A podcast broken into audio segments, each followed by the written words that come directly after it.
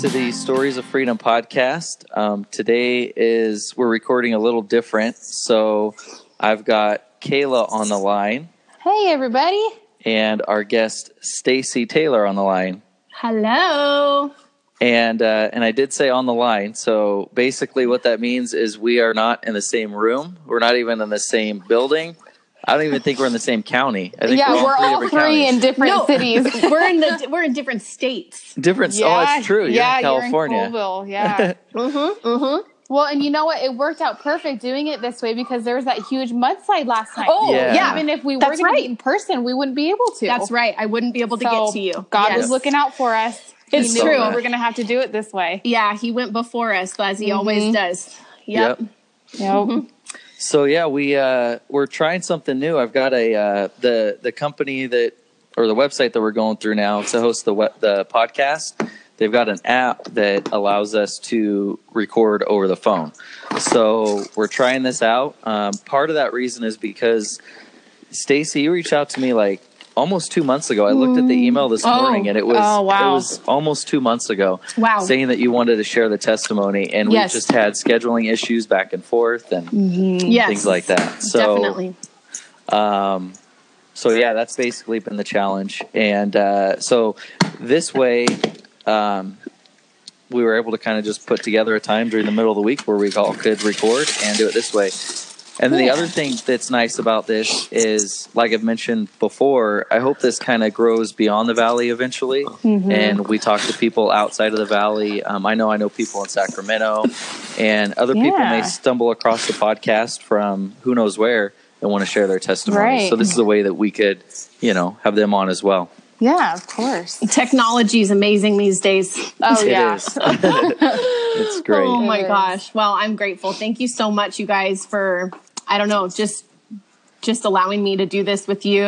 And I'm I've been so blessed by the ones you've already done. Unbelievable. Aw. Yeah. Oh, that's good. Yeah. Good.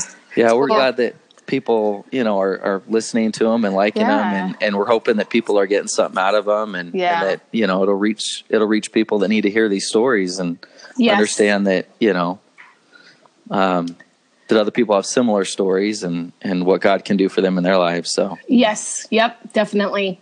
Super helpful. And and it's neat because I think that uh, too. It's so inspiring if you have known the Lord for a long time. It kind of brings you back because sometimes you, you get going, you know, and after the years, um, I don't know. It just it just reignites things. I feel like you know, and then if you're fresh, then you and it's new walking with the Lord, or maybe you haven't met Him yet. It you can find similarities, and I just think that it's helpful for anyone at any in any spot in your life. Um, it, it can help you, and it, it can help every every walk of life. Yeah. yeah, yep. Yeah. All right. Well, Stacy, if Yes. you're uh, if you're ready, you can uh, go ahead and get started at any Take time. it away. Awesome. Okay. All right. Well, so listeners, I uh, tend to write better than I speak. so I'm going to kind of read what I've what I've written. I've shared it with Chris and Kayla both, but um bear with us that it's probably not going to be as like smooth and awesome as it's been in the past ones. I've noticed people just get on there and start talking, but uh I I don't know. We'll we'll see how it goes, but uh so it might sound a little a little written story-ish and that's because it is. Oh, you're going to So- do great. So, um, I can I pray to start? Do you mind? Oh yeah, course, yeah. absolutely. Okay. Father, thank you so much for today. Thank you for the willingness and diligence of Chris and Kayla to to keep making these podcasts. I'm so thankful that I get to share in this way.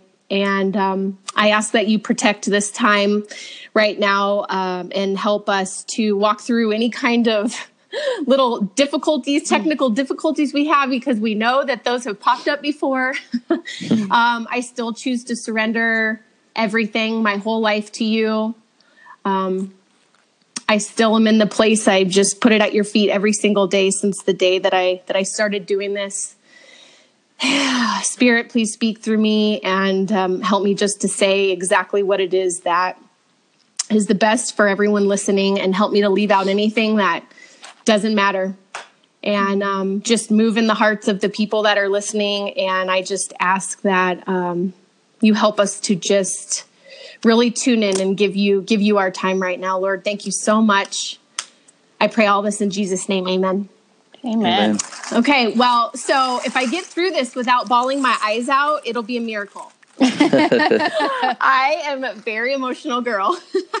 and uh, I'm not a good speaker when I'm crying. So please forgive me, everybody, if I blubber. But hopefully, hopefully, I'll, I'll pull through. We'll see. We'll see. I'll deserve a big trophy if I don't bawl my eyes out. Um, and I'm a major rabbit hole speaker. It's like a big joke. Kayla knows this very well. I, so please forgive me. Forgive me for trailings and random pathways, but let's hope that where they go that they'll come back and have a purposeful intersection for some reason or another. okay, so here we go. Okay, so my name is Stacy. I live out in the sticks with my husband, two sons, a daughter, and three dogs. Our kids are 11, 10, and 6 years old. My husband's a general contractor. I've been what I call a house mouse for 12 years. Uh, the translation there, that's for uh, you stay at home moms out there. You can use that term now, house mouse. the house mouse. Um, I've tried my hand at working from home in a lot of different ways, but for now it seems that my career here is the glue for my family day by day in this house. Um, I was born in Orange County in 1979. I just turned 39 and feeling fine. um, I was raised in Redlands, California, in SoCal until I was 19. And then I actually migrated up here to Truckee um, on Halloween of 1998 to become a professional snowboarder. no, no. So I dreamed. That wasn't that wasn't real. I just uh, that was my aspiration, but it, it didn't happen. Um, then after that, moved back down to the beaches of SoCal, uh, Orange County in March of 99 when I was 20. And that is where I ended up meeting my future husband and also our savior Jesus in the year 2000. So that's a little, that's a little backstory. And, um, I'll go ahead and like start back and kind of explain the, uh, I don't know, the ins and outs of my life. But is there anything that you guys want to say yet? Are you good? I think we're good. Uh, yeah, okay. We're okay. keep going. Okay. So my parents met when they were in high school. Uh, my dad was a gifted auto mechanic by day, and he was a street car racer by night, the kind that raced for pinks, a real outlaw. um, that rebel blood was in my veins. Um, my mom worked many, many jobs and was and still is the hardest working woman that I've ever known. She is a Jane of all trades she is unbelievable. She does anything she puts her mind to. It's amazing. Anyways, they met in high school and married when my mom was 18 and my dad was 21.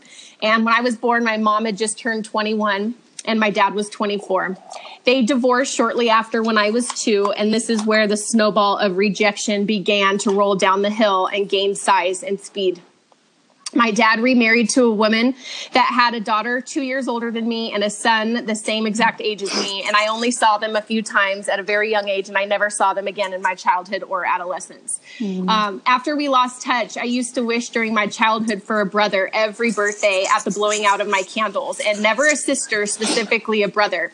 Little did I know the brother that I had wished for, actually, we'll say prayed for without even realizing, uh, was born about a year after I saw that whole that whole group of my family. Um, but I ended up being raised as an only child up until just a few years ago when I did indeed get to know my blood brother. The scripture about God giving you the desires of your heart is what comes to my mind when I think about my younger brother. Um, I think it's crazy that I was not intentional about a relationship with God, but He was still intentional with me.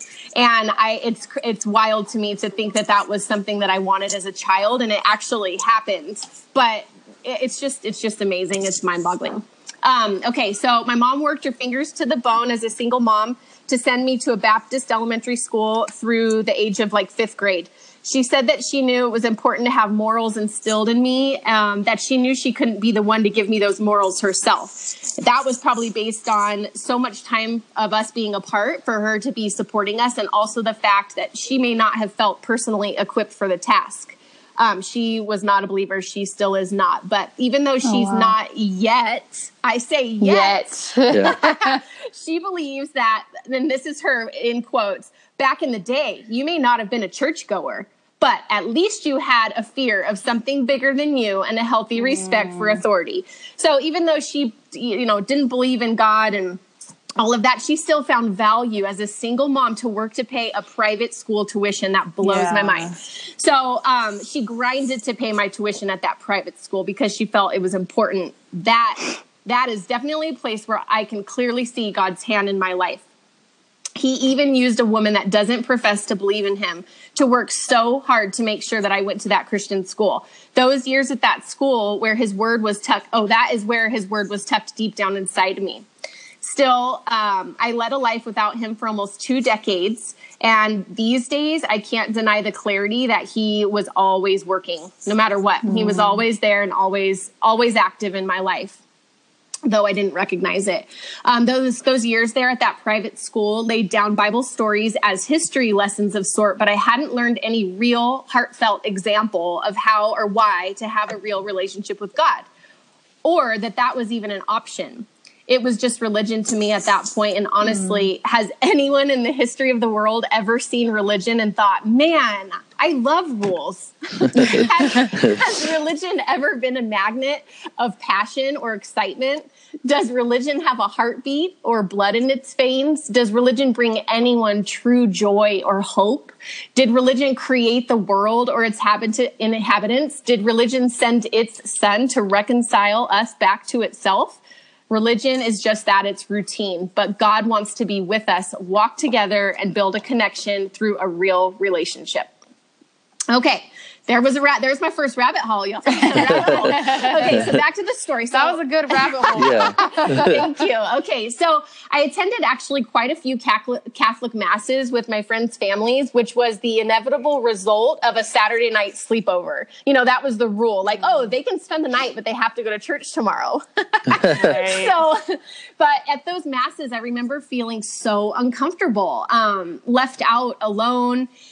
I always felt like the odd man out, like an outsider. Um, I never knew when to sit or when to, when to stand, and you know, I never knew how to repeat or, or say the things that you were supposed to shout out. Um, and I remember one time crying because I was so uncomfortable during them taking communion because I was literally the only one left in the church sitting on the pew by myself in this whole church.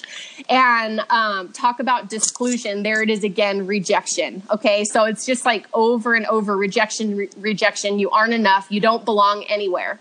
Um, this family came back from taking their their little cracker and whatnot, and uh, they asked me, "Why are you?" And so I was just sitting there crying on the pew, and they said, "Why are you crying?" And I remember just being so humiliated, and I didn't think they would understand, and I just felt really, really stupid. And I remember lying and saying that I had accidentally bumped my knee really hard because I didn't want to tell them how uncomfortable I was. It was really awful. And I was embarrassed. I was crying in public. But, but now that's a daily thing, as Kayla knows. no, I'm just kidding. I'm just kidding.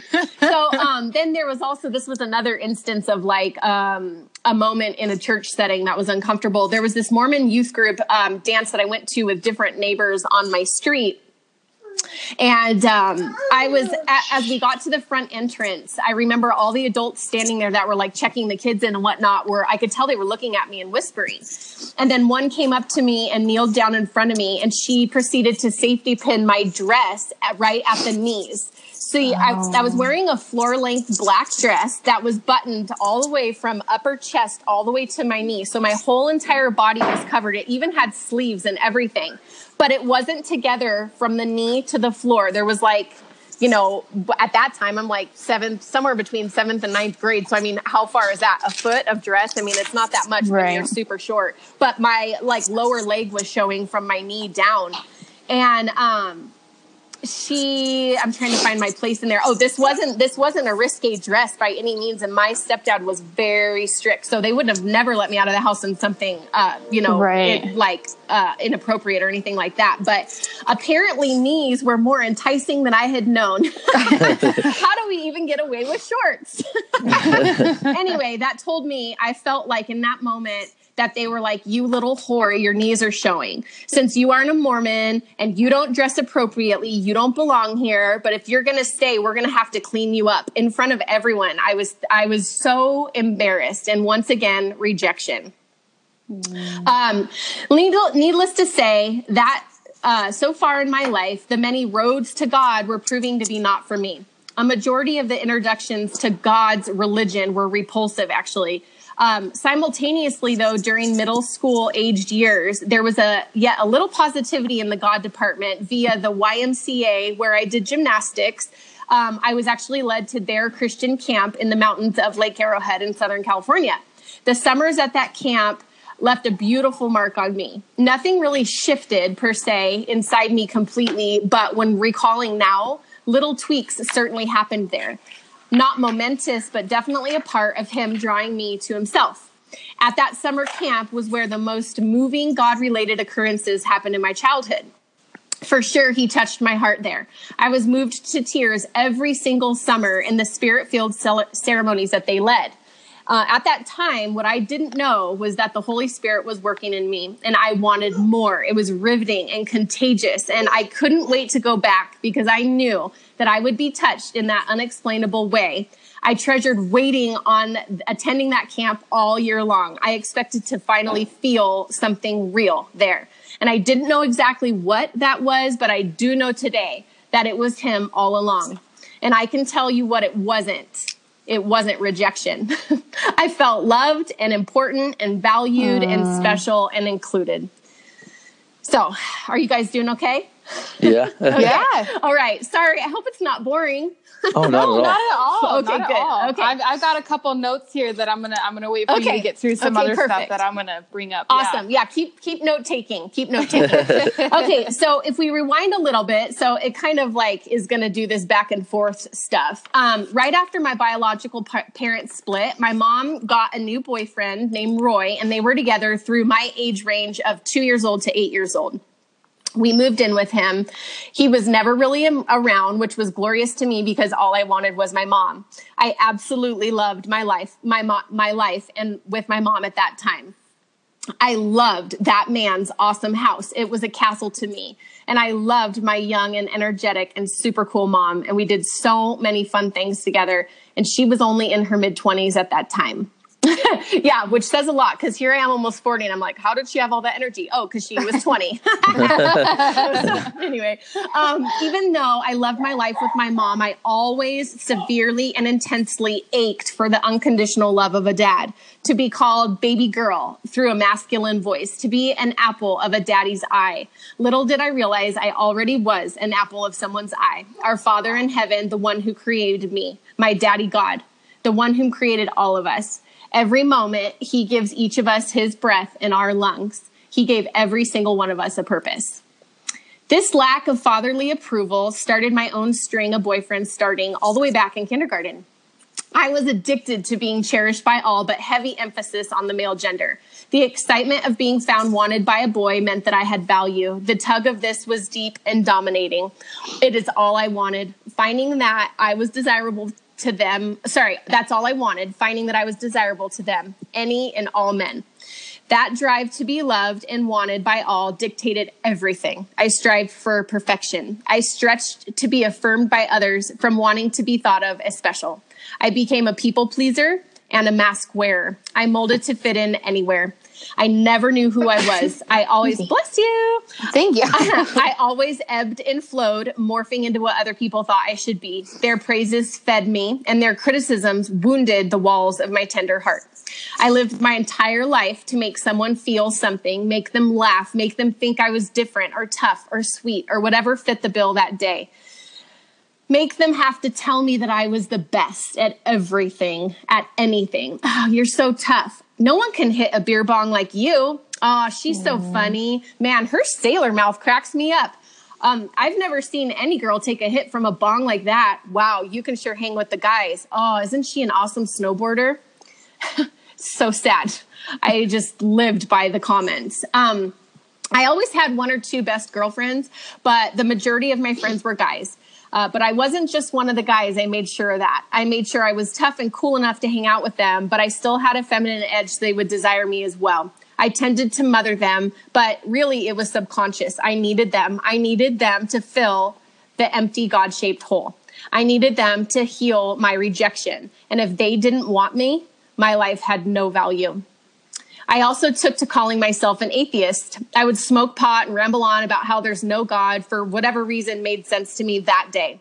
Side note, what's funny is that I wrote in my diaries growing up, titling them to God. I knew there was something there with him, but I just wasn't sure what to do about it.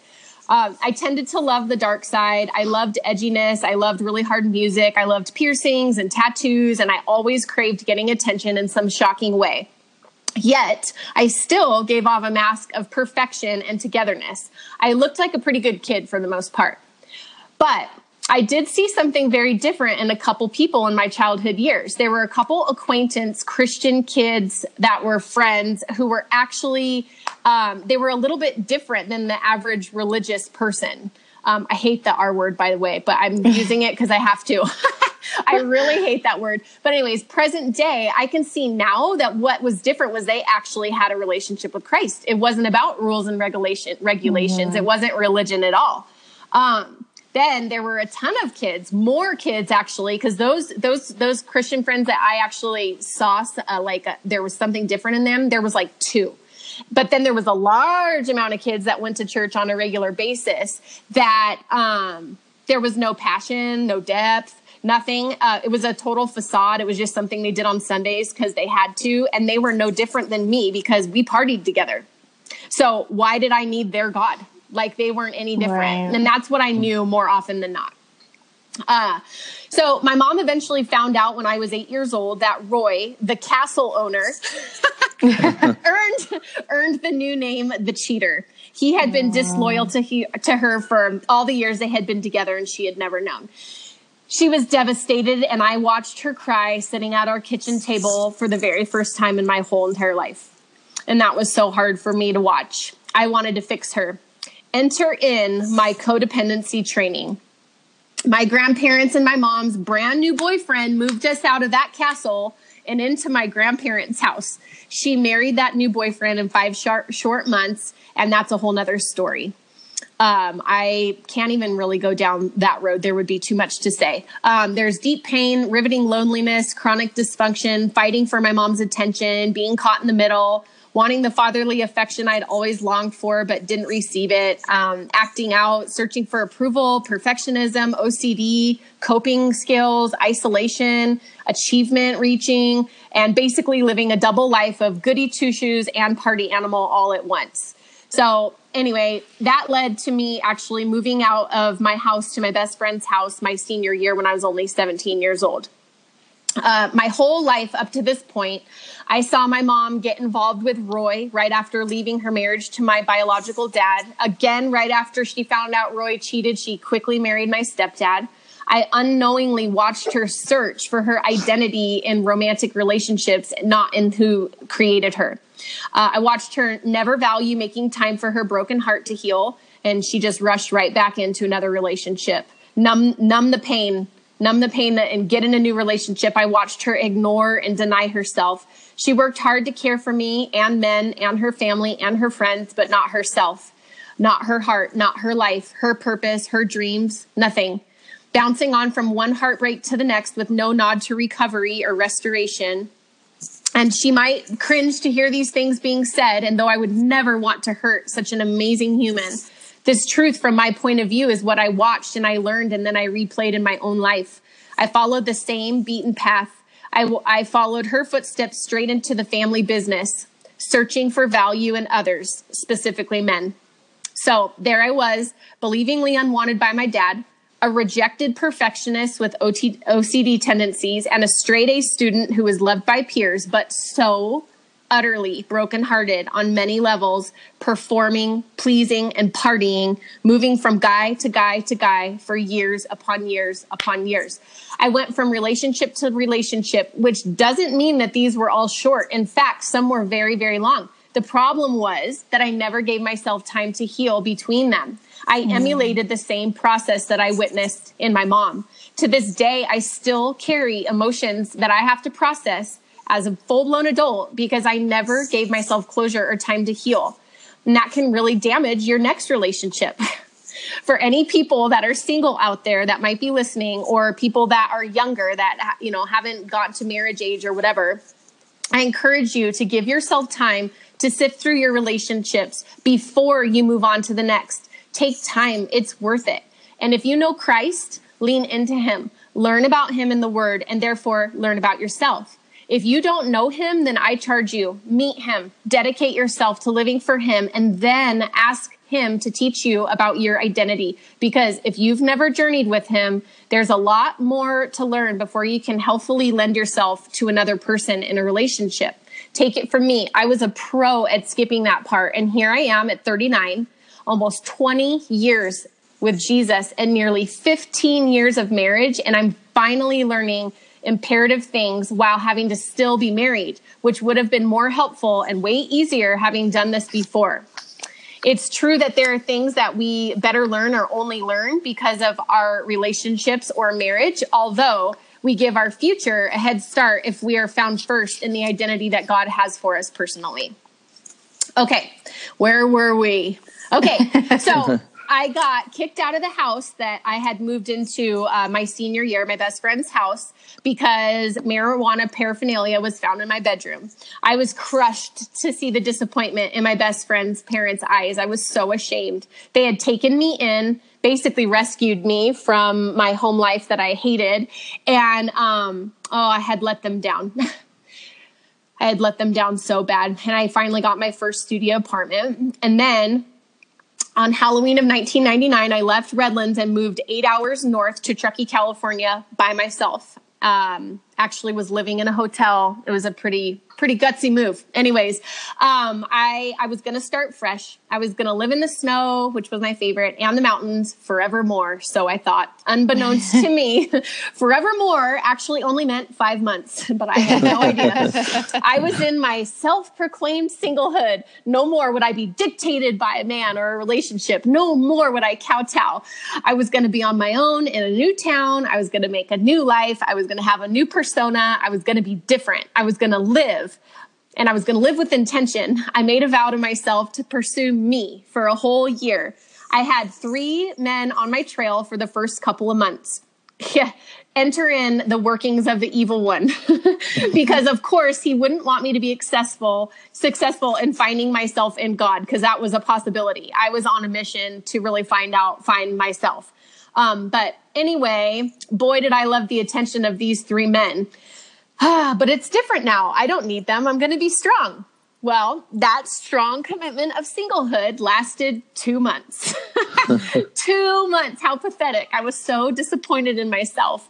Now, though, I know why. I didn't know, and I know, oh, so now, though, I know why. I know why this didn't last. It's because I didn't have my God, my creator. I was doing this all on my power, which really meant mm. no power at all. I was the one making the rules, but I was in pain and weak and I had no tools. Of course, we will always slip into our habits when we have when our when the pain and distortion isn't addressed. And of course, I didn't have any tools, so giving in was my only option. The old old pattern that I used to live was easy and comfortable. So on our own, nothing lasts. It can't. It's impossible. He created us to need him. If we could do everything on our own, we would never need him. Our need of him is purposed and necessary. He wants us to want to know him because he loves us. That's how all of this began relationship. To see our need to be transformed and to succeed in transforming, we have to be committed to him and abiding in his love. So, sayonara, so much for singlehood, so much for doing it on my own, for finding me. One guy in particular was relentless. His pursuit was consistent and he whittled me down. He was a charmer, and my old tendencies surfaced after I was starting to get lonely again. And I was scared. I gave in and I moved in. I moved in with him and four other roommates who had come together from SoCal up to Truckee. He was 23, I was 19. He had only planned to be there for the winter season. Um, my codependency transformed me from the lifer, the you know the mountain girl forever, to now a seasonal resident. There I went molding again. So much for my dream of a life forever in Truckee. Ever seen the movie Runaway Bride? Julia Roberts always became what each fiance wanted her to be. She never knew who she was or what she liked. That was me. Just call me Julia. I, I, also was a pro at morphing into uh, into morphing what someone wanted because I wanted to be wanted.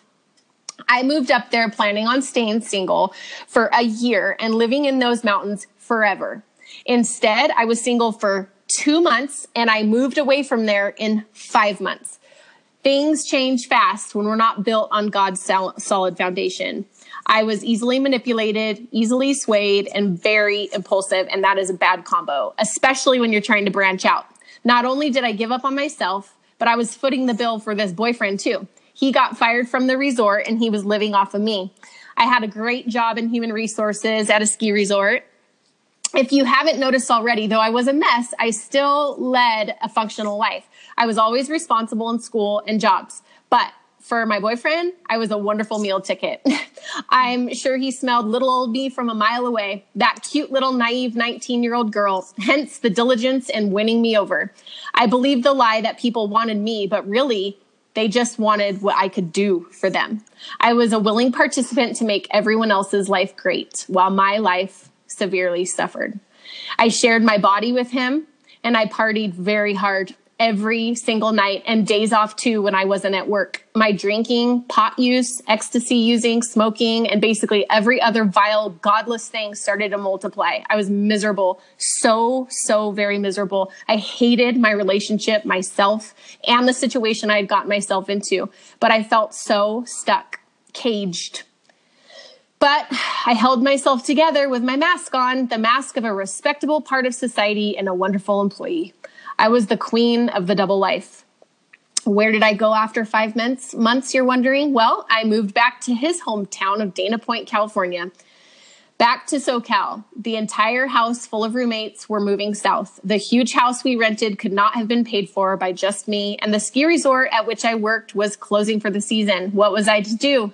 No house, no roommates, no job, no family, no friends of my own. My money was becoming scarce. I felt forced. I was I was in fear. I didn't want to leave. I was very unhappy with him. I was very unhappy with me. I wanted him to leave and I wanted to stay in Truckee. But there I was, stuck. Like always, the world weighed on my shoulders.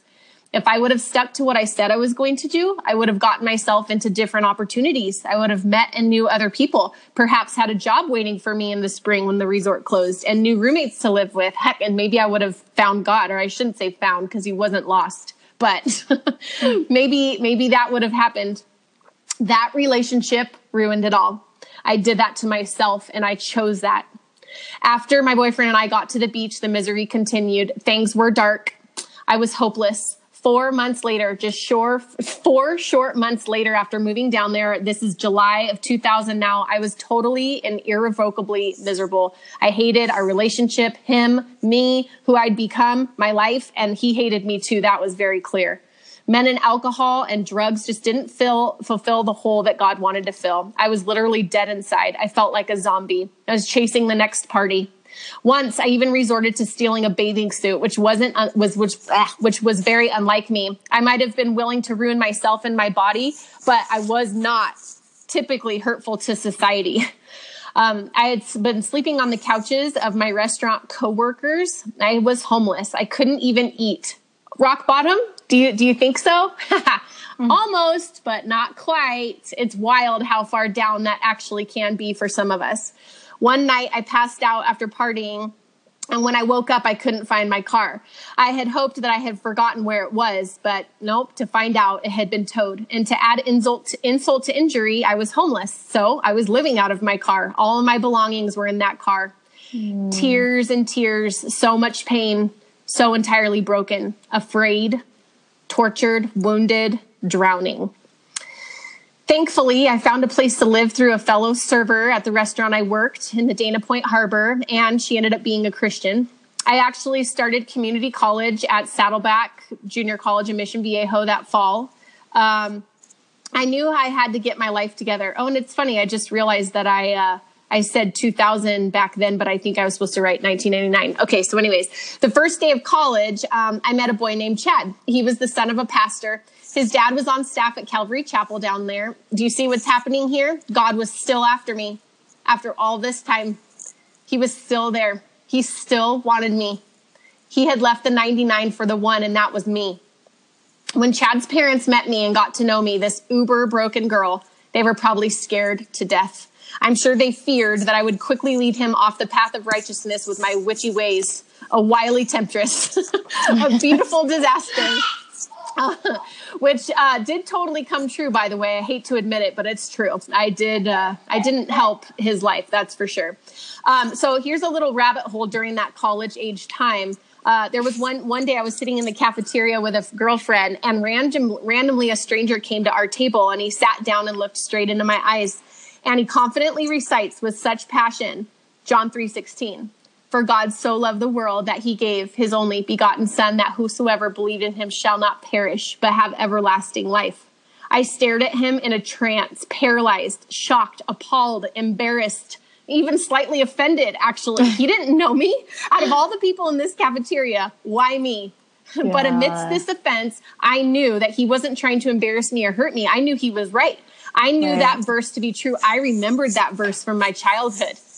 I hadn't accepted it or surrendered to it, but I knew that he was right. I stared at him and just said, um, okay, thanks.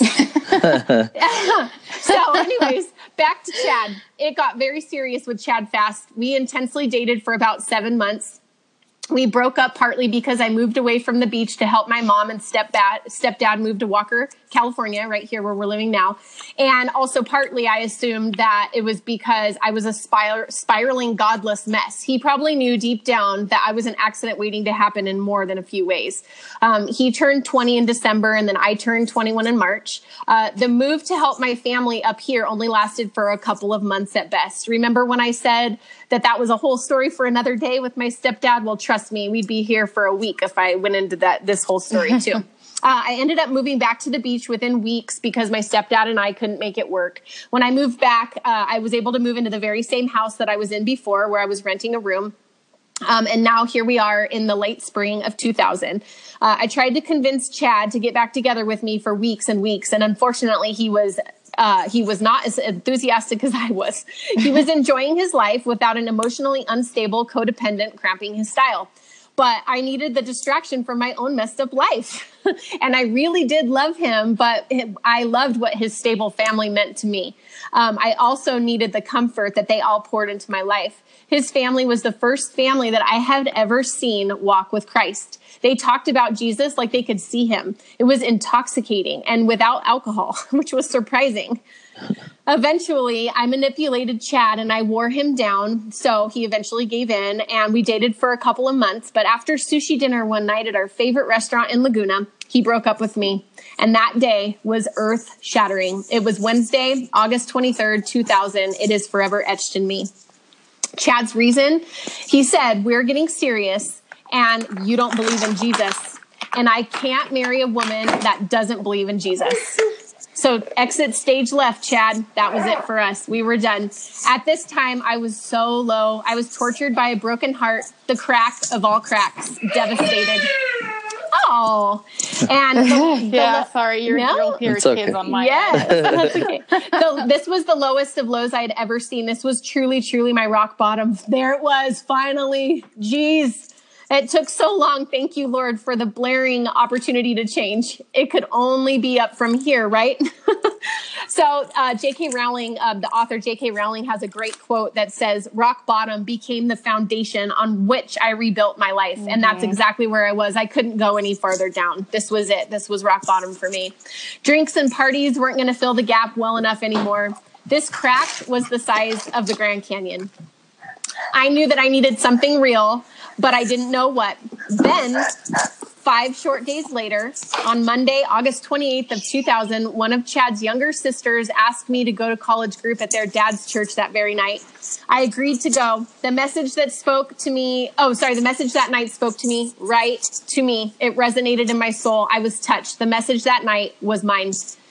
My eyes saw, my, er, my ears heard, I knew. There was no denying it. God was real. This was it. This was the truth. I couldn't wrap my mind, I couldn't even wrap my mind around it. Was I really believing all of this that I've denied for years? Yeah, I was. I was believing it because it touched all those little places in me that God had placed there all those years before.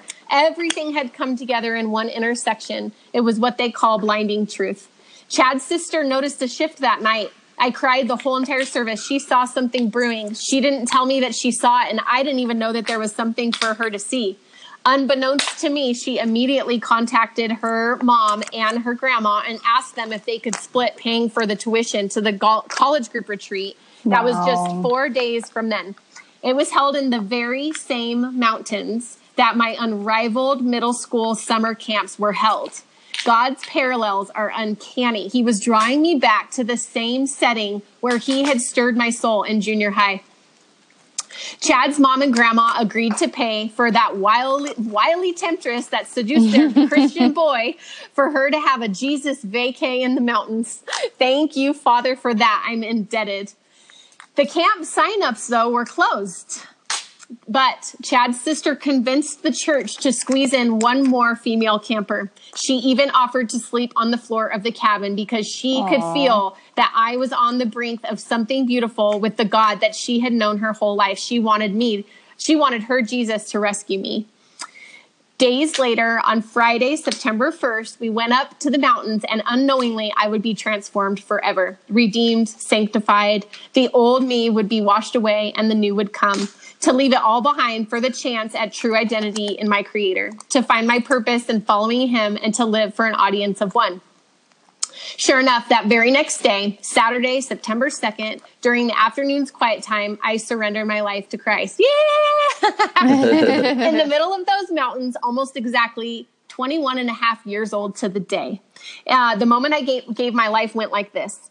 I've always been a big writer and journalist. And so for me, I wanted to write my dedication to him. And that was very important to me. But the only pen I had ran out of ink the night before.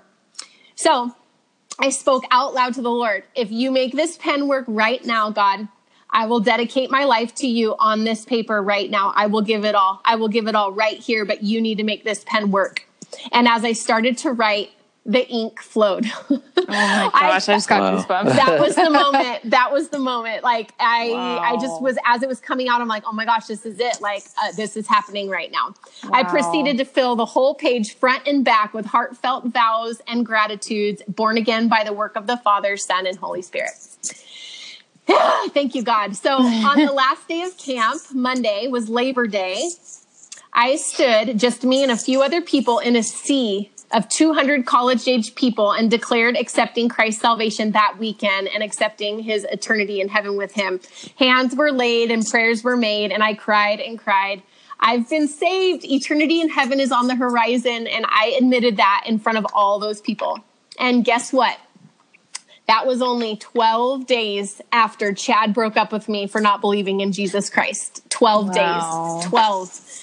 So that's the story of how my life was changed. This September will have been 18 years that I've been walking with my Savior, learning about Him, and in turn, learning about myself through Him. So much has happened since then. I have so many more stories since laying down my life as a living sacrifice and trying to live out God's purpose. This podcast that Chris created called Stories of Freedom and my own stories of freedom didn't end that day. In fact, they just began. God has unfolded such beauty from my childhood where He has shown me that He has indeed been right there by me my whole life, loving me, protecting me, and working. I have been processing my aches and pains with His help and I have been transformed day by day.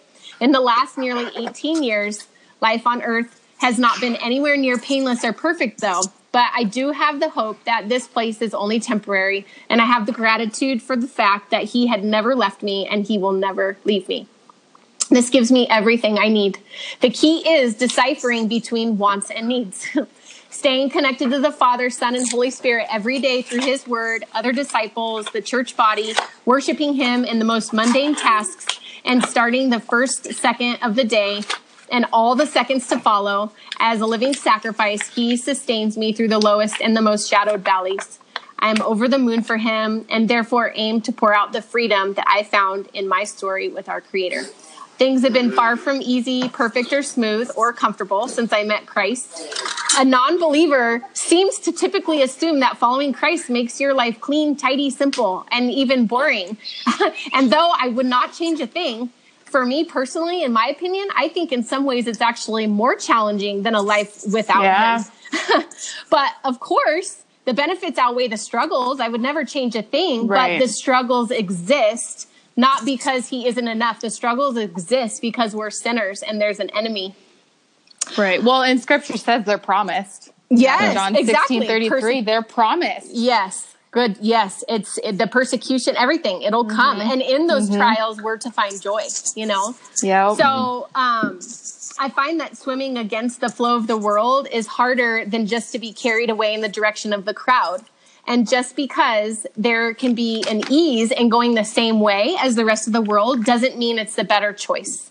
right. Going against the grain of the world is harder than going with, but you're left empty and hopeless, clamoring, stuffing, numbing, running, isolating, pretending, chasing after fleeting things, scrambling after things that never can and never will fill the void. What the world offers leaves you tired, broke, lonely, unhealthy, drained.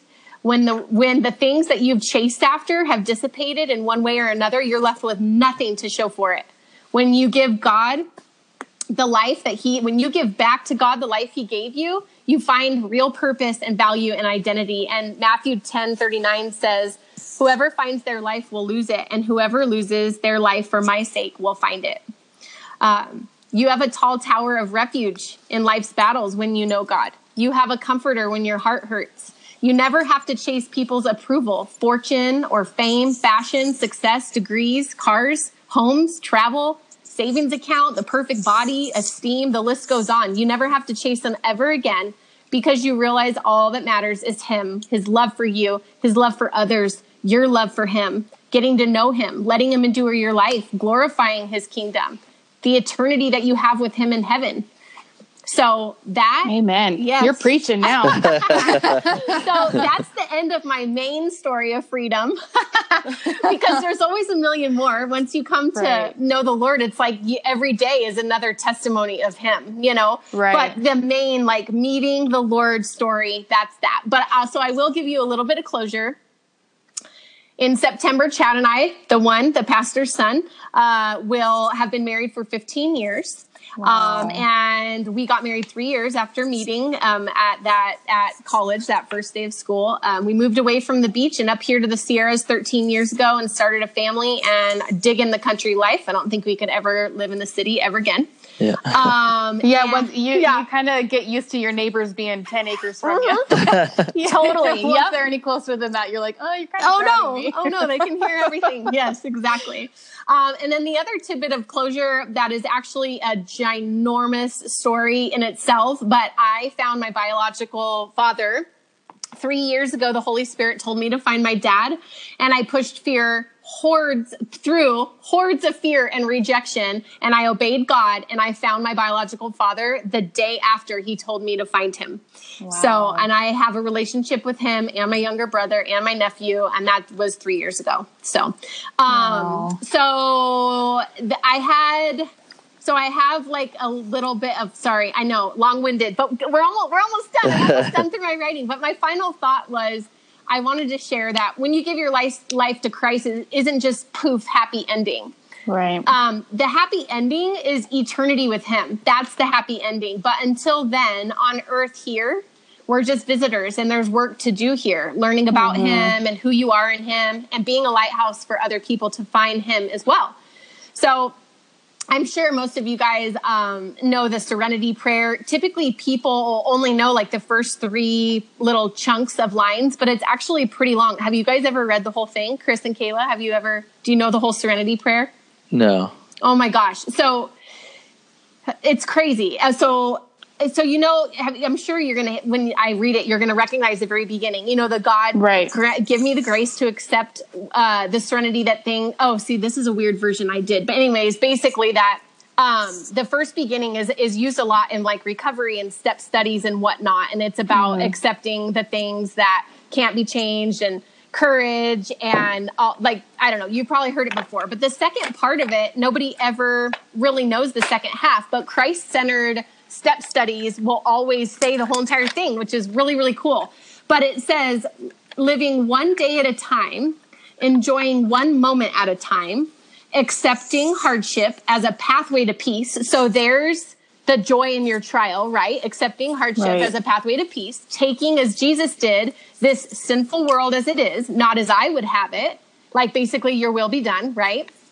And then trusting that he will make all things right if I surrender to him, so that you may be, and here's the humdinger right here, that you may be reasonably happy in this life and supremely happy with him forever in the next. So I guess that was something that I wanted to make sure that people knew is that I didn't know when I got saved that I just assumed everything was going to be perfect and everything was going to be easy.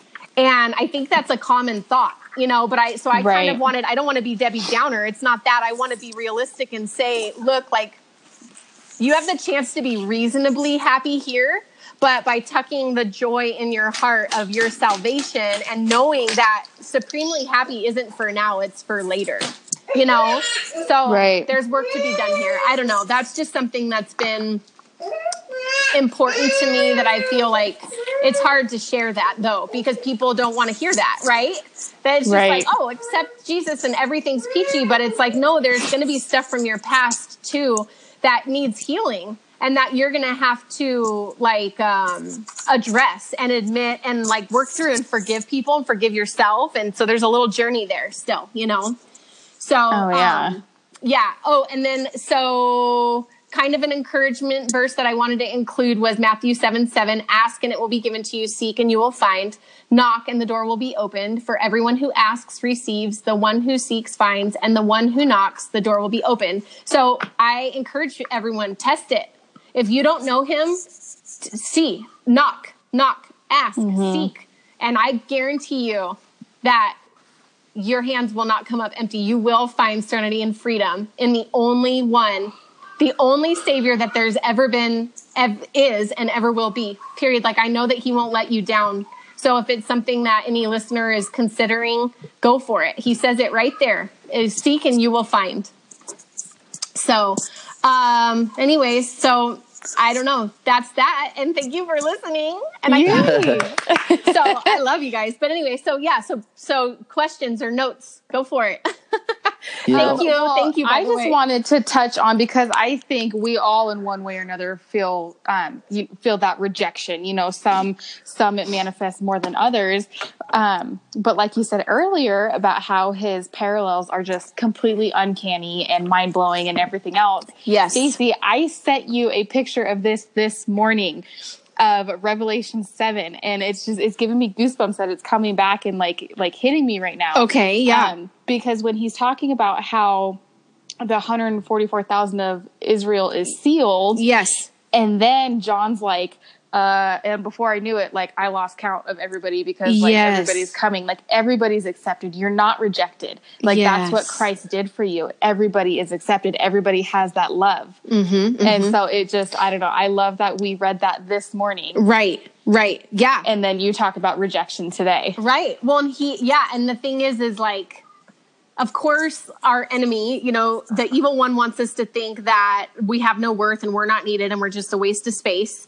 And, you know, mm-hmm. and then, and then, uh, ba- and then too, like our flesh can lead us to make some decisions that aren't super awesome and all of those things working together. It's just you, it's just, it's, it's really sad because God wants us all. He, and, and we tend to believe like, I'm too much of a mess and he doesn't even care and he doesn't even see Right. me and all this, but he does. I mean, when I read through that myself, it's like, wow, every time it just blows my mind that I was feeling so alone and so Yeah. rejected and unwanted and really like um basically in the way. Like in the way of the lives of the adults that were around me. Being an only child, like I didn't have any siblings to Right. uh I don't know, just whatever, hang out and anything, bro out on and be together in things. I was always alone and it just, uh, I just felt like, gosh, I'm such a, I just, I'm just such a waste. I'm such a burden on everyone and, and there can't be a God. He doesn't care and all of this stuff. But really, when you look through all of that, it's just like he does. And that, and he, he's personal like that with everyone, whether we want to admit it or not.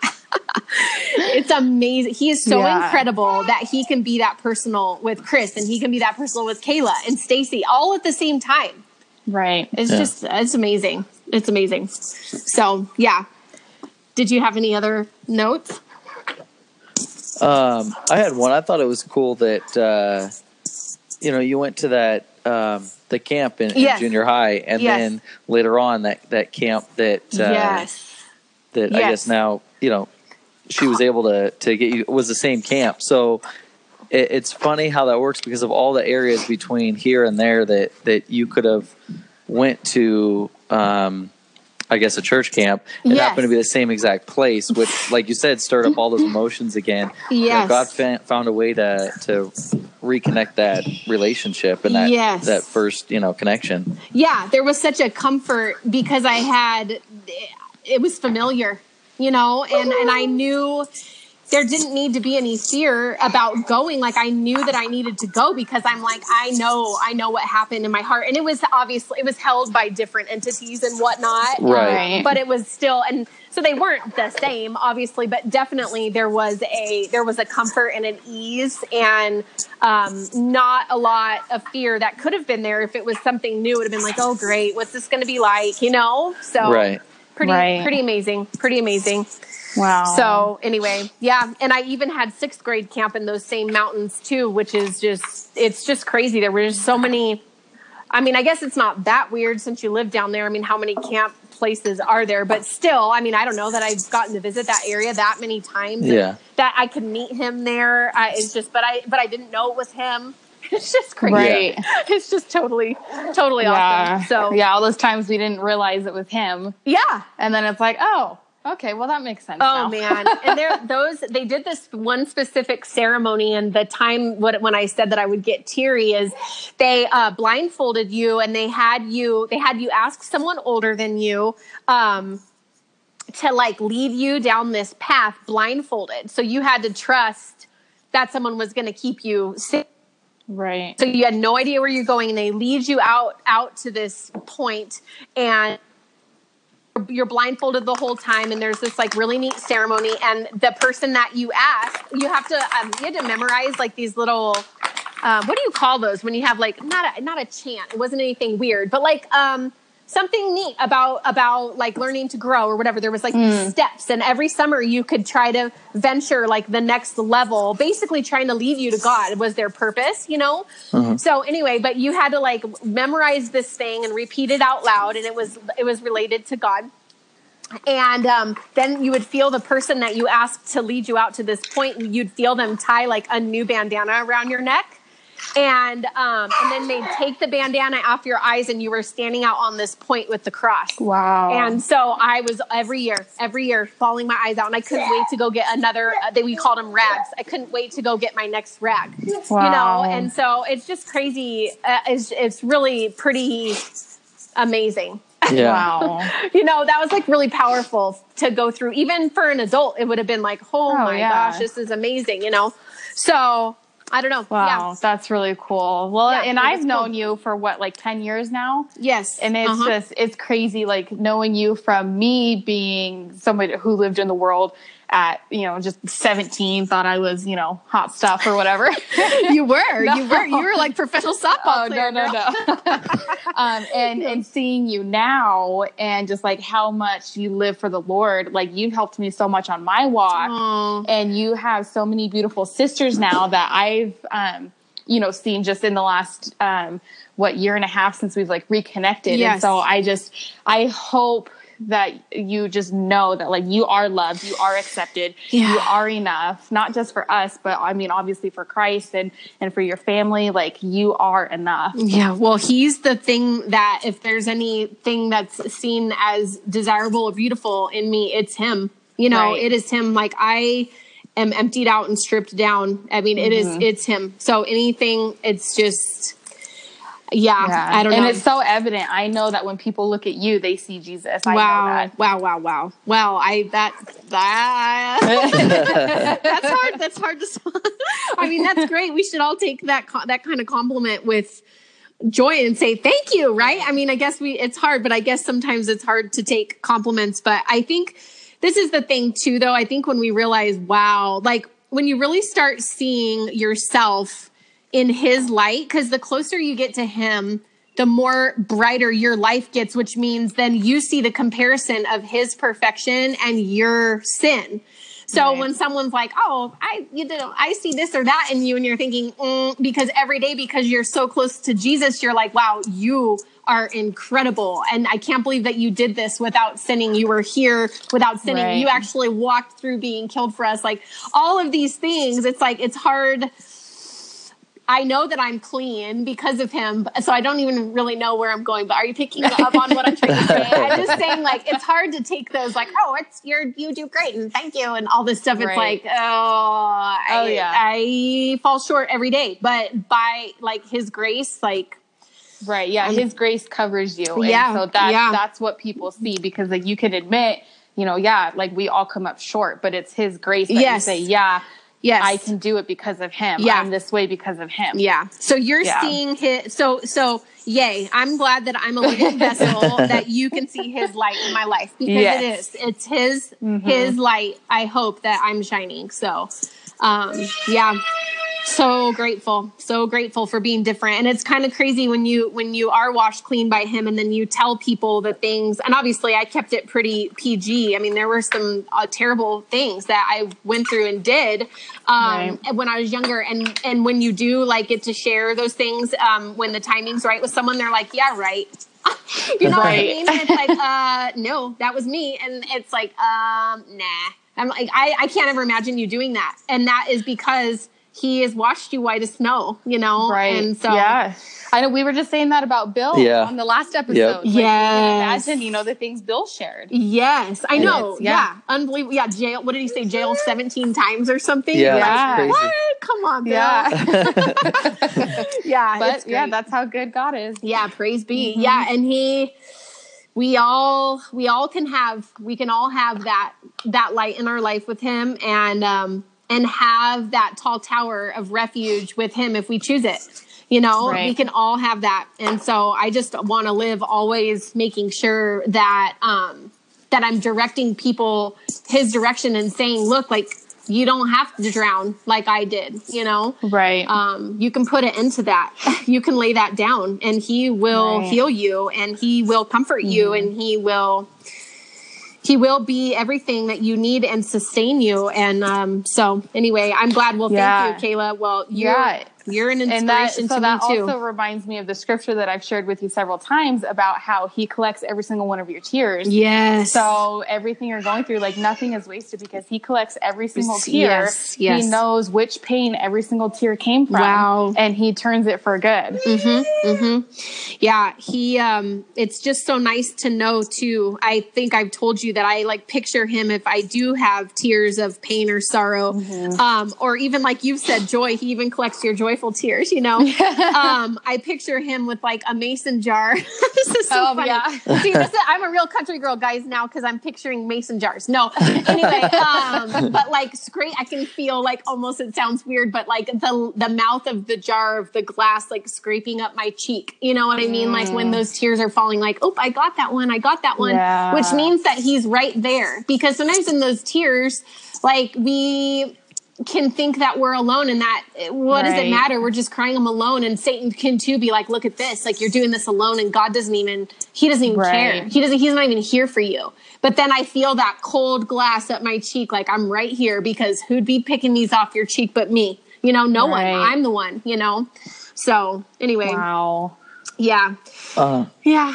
one thing that I wanted to touch on, um, it's it's cool that this came up and that I that I happened to listen to this this week. But you talk about um, people seem to picture that after you become a Christian, life will be perfect. He cleans Yes. everything up, and um, and I mean even with the the name of the podcast, Stories of Freedom, I don't want anybody to get the wrong idea that you know now that.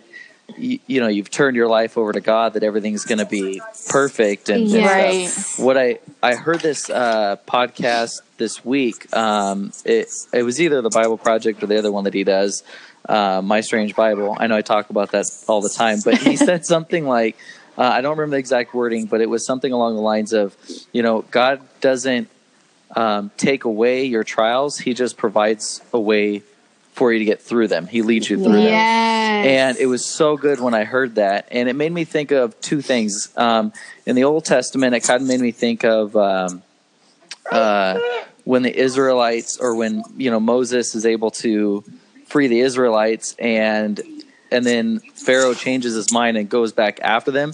Here they thought they were free and they were escaping him, and then Pharaoh came back after after them, um, and then Moses listened to God and was able to part the Red Sea, and they were able to get through it. And um, it's like so things look like they're turning around, but then you may get a, a trial again, and if you listen to God, He's going to provide that way out. Yes. Right. Yes. The other thing that made me think about in the New Testament is where Jesus says uh, that He came to save you, not to take you out of the world, but to save you from it. Mm. Right. And it's the same thing. You still live in this world. We still live Good in this point. world where there's going to be attacks and temptations and things like that. Um, and He's really just there to help you through it. You know, He's not taking you love out of it. He's just helping you through it. Yes. Yeah. Oh my gosh, I love that. You're Oh. right. You're still here. You know, Right. the whole thing of it is, is salvation, right? That's the whole thing of it. Yes, like he, you have him to walk with you every day now, but it all boils down to you being saved from what your life deserves, which is hell, you know, from your sin. Right. And Right. he is like reconciling you back to give you life with him when you're reunited with him in eternity. But so we tend to think that heaven is here. Like we tend to think, Right. okay, now I'm saved. Now let's have let heaven now, streets of gold. No, that because you're you're just visiting here. and Yeah. this place like C.S. Lewis, I think I've said this to Kayla before we've talked about it, is like C.S. Lewis says, um, like basic, I can't remember the exact wording, but something about if you think this place is just a place to be happy, um, you're going to be sorely mistaken. But if you look at being on the world as um, being on earth as a place of training and correction, you're going to see it's not all that bad. Because, Right. you know, that's what it is. It's going to be a place of brokenness and sin and flesh and a cunning um, enemy, you know, and all Right. and all of that. So, but um, yeah, I really like that, Chris. And you know what? You popped in my head when you said that. I don't know if you guys guys have ever seen like the the little meme or the saying that says something about God. Um, sometimes He doesn't take the storm away, but He calms the child in the storm Uh-huh. Yeah. you know and it's like so sometimes like there aren't going to be deliverances of like maybe there's a medical thing that's going to be with you forever or maybe um whatever there, there just might be things that technically you're never going to be free of on earth but you will in heaven but he's going to calm you in the midst of that storm even though that storm won't be gone so Right. Yeah. anyway Yeah, yeah, that brings me back to my my favorite one, John 16, 33. I might I should just get that like tattooed on my face. Because I just every, I swear everything in my life goes back to that verse. Because the second part when he says, But take heart because I have overcome the world. Yeah, yeah. Like whatever you're going through is of the world. Like Yeah. like Yeah. Wilson's heart Right. defect. Like Right. Jesus has overcome hypoplastic left heart syndrome Right, because right, like right. it's of the world. Yeah. You know, marriage problems, cancer, um, alcoholism, like every like every single thing that we go through here on earth that is a stronghold or whatever, like he's already overcome it. We just have to see that. Yeah. yeah, yep You It's- know, and and and break free of that and realize, okay, that's here, that's not heaven. Yeah, Yeah. it, it is finished. It's Yep. like I always kind of see it as like we're catching up. Like the it is finished happened 2000 years ago and we're still Right. living like like uh it's almost the difference between okay, I'm not a scientific person, but you know like time what like uh speed of sound and and then like sight. You know how there's like Right. differences in those kinds of timings? You know what I mean?